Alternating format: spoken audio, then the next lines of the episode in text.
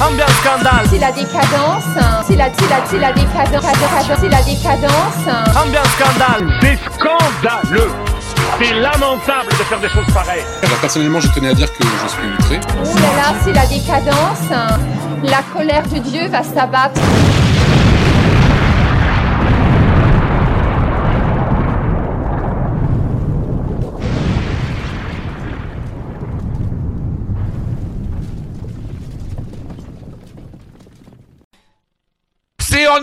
Et salut tout le monde, voici le quatrième épisode des scandales au cinéma. Et cette fois-ci, ce sera l'histoire avec un grand H qu'on va aborder. On commence sans plus attendre, let's go. Dresser l'inventaire des censures, c'est montrer les relations qu'une civilisation, un pays, un régime politique, une idéologie au pouvoir entretient à un moment donné de son histoire avec ses interdits, ses seuils de tolérance. Nombreux sont les exemples de gouvernements ou dictatures qui ont contrôlé la représentation des grandes pages de l'histoire des pays qu'ils dirigeaient, utilisé le cinéma pour endoctriner leur peuple ou bâillonner les films non conformes aux versions officielles. Violentes aussi les réactions hostiles de groupes de pression, de sensibilités extrémistes à l'encontre d'images exhumant des vérités qui dérangent, des faits qu'on préfère ignorer ou nier. Ces mises au ban de films jugés suspects n'étaient parfois justifiées que par des fantasmes fantaisistes ou des règlements de compte personnels. En Chine, par exemple, lors de la révolution culturelle, a été interdit un film d'animation nommé Le Roi des Singes de Wan Laiming, car les gardes rouges avaient cru reconnaître dans la touffe de poils qui ornait le manteau de l'empereur céleste une allusion à la veuve du président Mao. Une autre épouse de Mao, elle, usa de son influence pour contrer les films à succès où apparaissait son ancien partenaire comédien, Zhao Dan. Elle mena campagne contre la vie de Wu Shun en 1950, dont il était l'interprète principal, décrétant qu'on y niait la lutte révolutionnaire des travailleurs et propageait la pensée réactionnaire qui consiste à s'émanciper par la culture. En Égypte, en 1937, la censure s'abat sur le film Leila, fille du désert de Baïga Hafez. La censure est due au mariage de la princesse Faouzia, sœur du roi Farouk avec le Shah d'Iran. Le ministre des Affaires étrangères iranien avait jugé que le film racontait l'histoire d'une jeune fille arabe repoussant les assauts d'un persan qui tente de la violer faisant du tort au trône. En 1922, c'est en Allemagne qu'éclate un scandale. Arsen von Cherepi dresse le portrait de Frédéric II de Prusse dans Fridericus Rex. Le film apparaît comme l'apologie d'un sauveur de la patrie, une propagande en faveur de la restauration de la monarchie. La presse invite le public au boycott. Les projections se déroulent sous protection policière. Les communistes organisent des expéditions contre les salles, dites réactionnaires, qui osent projeter la crasse et la camelote nationaliste. Les sympathisants de droite ripostent en attaquant violemment un cinéma prolétaire, subversif et décadent. Plus tard, en 1933, c'est le docteur Mabuse de Fritz Lang qui sera interdit parce que le médecin démoniaque expert du crime rappelle trop Hitler et que l'œuvre met en danger l'ordre et la sécurité publique. Par contre, en 1940, le film Le Juif Zeus de Veit Erlan, qui est un film ouvertement antisémite, provoque des manifestations violentes contre les juifs et leur religion. Vous pas d'alcool? Eh non, désolé. Vous êtes musulman Non. Bon, vous êtes pas cadeau. Non plus. Euh. bouddhiste Ah bah non, je suis con, vous portez des chaussures. Et je déconne. Et alors en fait, euh, t'es quoi toi Euh, je suis juif. Enfin, ça n'a rien à voir avec le fait que je boive pas d'alcool, mais euh, je, je suis juif. Ah, israélien. Non, juif. Ouais. Ouais, hébreu quoi. Non, non, pas du tout, je suis juif. Ouais, enfin, ce qu'on appelle un israélite quoi. Non, juif. Enfin, vous êtes un feuge quoi. Non, enfin oui, feu, juif. euh, merci. Je suis juif, quoi. Voilà, vous êtes juif, d'accord, voilà. Voilà, exactement. Bah, faut le dire, hein, faut pas avoir honte. hein. Il en faut. hein. bon, bah, à la vôtre. À la vôtre. Parlons de Joseph et de son régime totalitariste. En Russie, Serge Eisenstein subit mille tracas. C'est d'abord le tournage de Près du Bégine, commencé en mai 1935, qui est interrompu par Chovmiatchki, responsable de l'industrie cinématographique de Staline. Il est chargé de faire du cinéma un outil de propagande. Staline suspecte le film de gommer le message marxiste et de glisser vers une œuvre mystique aux références bibliques. La pellicule est mise sous séquestre.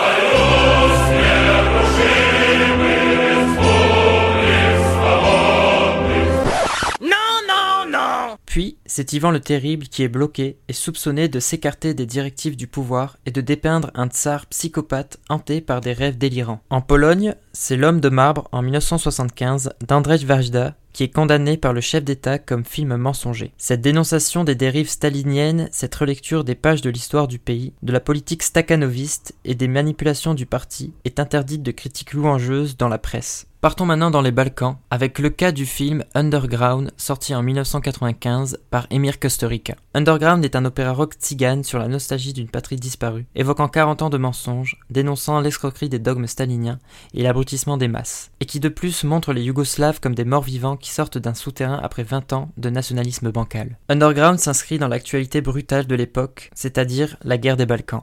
Et déjà à l'époque, il y avait cet homme connu pour dire de la merde ce philosophe autoproclamé, polémiste incontournable du PAF. J'ai nommé Alain Finkielkraut. Mais le hijab, ce n'est pas la France. À quel âge ça a commencé? Y a-t-il eu consentement? Ah bah alors là, non, j'aime pas le football féminin. Arrêtez l'égalité, l'égalité. Monsieur Finkielkraut Tout de suite là Ah bah Ça a commencé? Ben oui, ça a commencé. L'émission a commencé? Ben, on est à l'antenne depuis 5 minutes. L'émission a commencé? Donc, sans avoir vu le film, il accuse Costa Rica de soutenir les massacres serbes et d'avoir signé un film de propagande. Alain s'appuie sur les déclarations du cinéaste à la presse lorsqu'il défendait Slobodan Milosevic. Il traite Costa Rica d'illustrateur servile et tape à l'œil de clichés criminels. Après Alain, c'est au tour de Bernard, aka BHL, aka le Zidane de l'Antartage. J'ai nommé Bernard-Henri Lévy.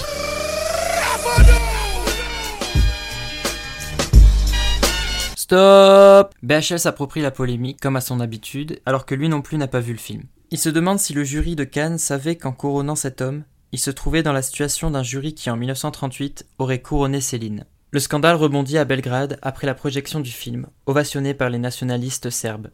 Après ces événements, en décembre 1995, Emir Kusturica annonce qu'il ne réalisera plus de film.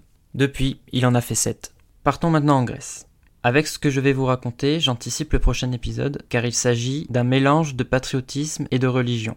Théo Angelopoulos, lui, se heurte, en Grèce donc, à une offensive de l'évêque orthodoxe Augustinos Kantiotis, qui se jure d'empêcher par tous les moyens la réalisation de pas suspendus de la cigogne en 1991. Le récit de l'enquête d'un jeune téléreporter à la recherche d'un homme politique porté disparu lui paraît antipatriotique et amoral. Il lui reproche de prôner la traversée des frontières, et le pire dans tout ça, c'est qu'il montre un prêtre faisant de la bicyclette. Personne médiatique très influent en Grèce et chef de file d'une tendance intégriste, son groupe de fidèles avait détruit en 88 deux cinémas d'Athènes où était projetée la dernière tentative du Christ de Scorsese. L'évêque exclut Angelopoulos et son équipe de la société chrétienne, il interdit les habitants de la région de faire de la figuration et alerte le premier ministre qui annule l'aide promise par le gouvernement et par l'armée. Soutenu par Kurosawa, Wenders, Oshima, Scorsese, Scola, Zanucci, le cinéaste fait front, mais il est l'objet pendant deux mois d'insultes, du sabotage de décors quand les habitants font repeindre leur maison en blanc pour faire tache sur l'image. Il y a aussi des pollutions sonores. L'évêque installa des haut-parleurs de l'église tout près du tournage, à plein volume pour empêcher les prises de son direct.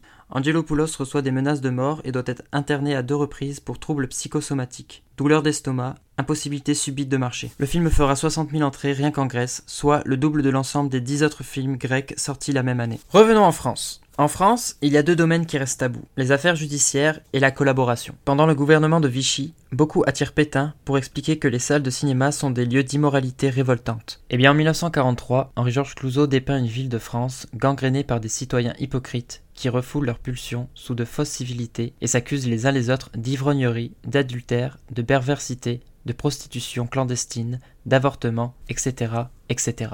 Il y a une scène culte où Pierre Freinet, caution morale du réalisateur, hausse le ton pour brouiller les bonnes consciences. Vous croyez que les gens sont tout bons ou tout mauvais. Vous croyez que le bien, c'est la lumière et que l'ombre, c'est le mal. Et il enchaîne en poussant l'ampoule suspendue afin que la lumière aussi. Mais où est l'ombre? Où est la lumière? Où est la frontière du mal? Savez-vous si vous êtes du bon ou du mauvais côté?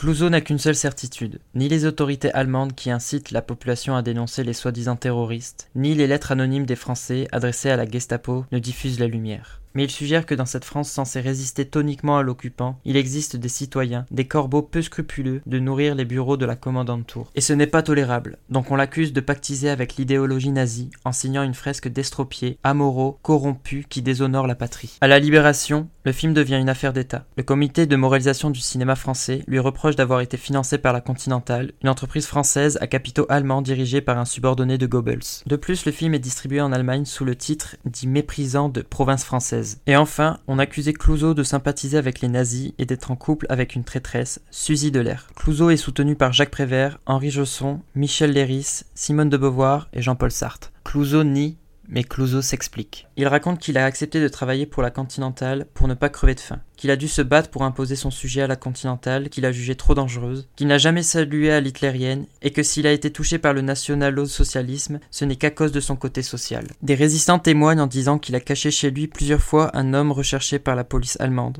En vain. Il est suspendu de ses fonctions artistiques à vie. En 46, il demande une révision de son procès, soutenu à nouveau par Sartre avec Camus en plus. Presque 30 ans plus tard, Louis Malle raconte un bout de la vie de Lucien Lacombe dans un film éponyme. Lucien Lacombe était un paysan du Lot enrôlé dans les rangs de la Gestapo. Louis Malle prend un risque en filmant la vie de Lucien Lacombe sans jugement, celui d'être accusé de consacrer un film à un milicien, un salaud. S'ensuit un débat mouvementé dans la presse. Certains expriment leur admiration face à la dextérité de Mal à évoquer une psychologie opaque mouvante aux antipodes de la convention et à rester en panne d'analyse devant l'irrationnel. Les autres qualifient le film d'inquiétant et de petites choses assez ignobles, déculpabilisant les fournisseurs en victimes de l'organisation nazie. Finissons avec la police, la justice et la politique. Il n'y a pas de fumée sans feu d'André Caillat s'attaque en 72 aux manœuvres électorales de la majorité, la spéculation immobilière et rappelle l'assassinat un an auparavant d'un colleur d'affiches travaillant pour un candidat socialiste tué par un homme de main du maire de Puteaux. Le tournage est arrêté quelque temps par suite d'une disparition subite de financement, le film ayant été jugé inopportun en haut lieu.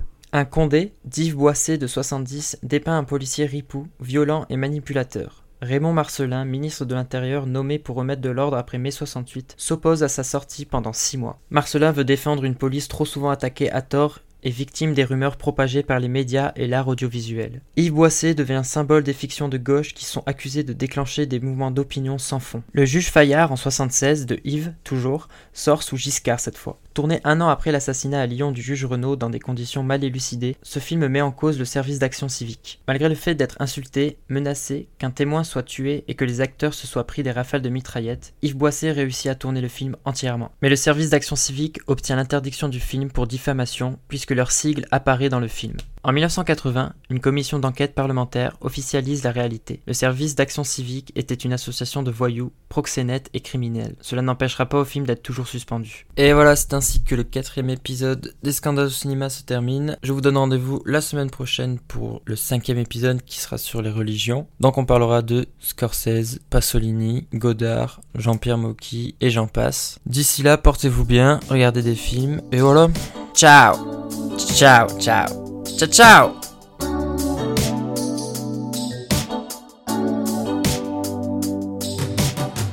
Vous êtes formidable. Vous croyez que les gens sont tout bons ou tout mauvais? Vous croyez que le bien, c'est la lumière et que l'ombre, c'est le mal? Mais où est l'ombre? Où est la lumière? Où est la frontière du mal? Savez-vous si vous êtes du bon ou du mauvais côté? Quelle littérature Tu qu'à arrêter la lampe Arrêtez-la Vous êtes brûlé. Vous voyez, l'expérience est concluante. Tenez, je vous aime bien, je vais vous faire une confidence.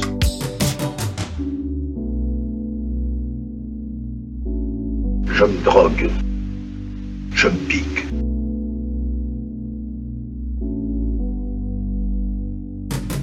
C'est pour moi que Marie Corbin subtilisait à la pharmacie les ampoules de morphine. Parce qu'elle a une vieille passion pour son ex-fiancé. Et je ne me prends pas pour un monstre, vous savez. Méditez là-dessus, jeune homme, et faites votre examen de conscience. Vous serez peut-être étonné des résultats.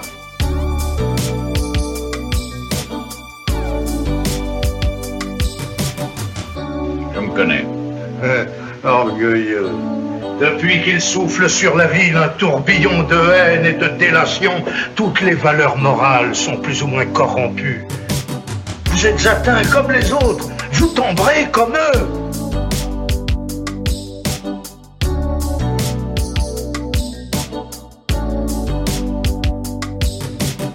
Oh, je ne dis pas que vous étranglerez votre maîtresse, non. Mais vous fouillerez ma serviette si je l'oublie sur ce bureau. Et vous coucherez avec Hollande s'il est amoureuse de vous. On n'a que le choix, vous savez.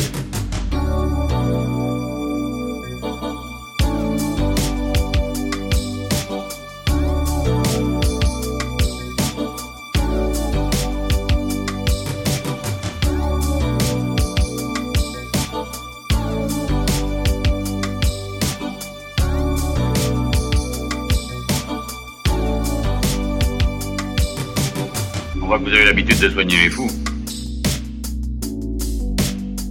À votre service.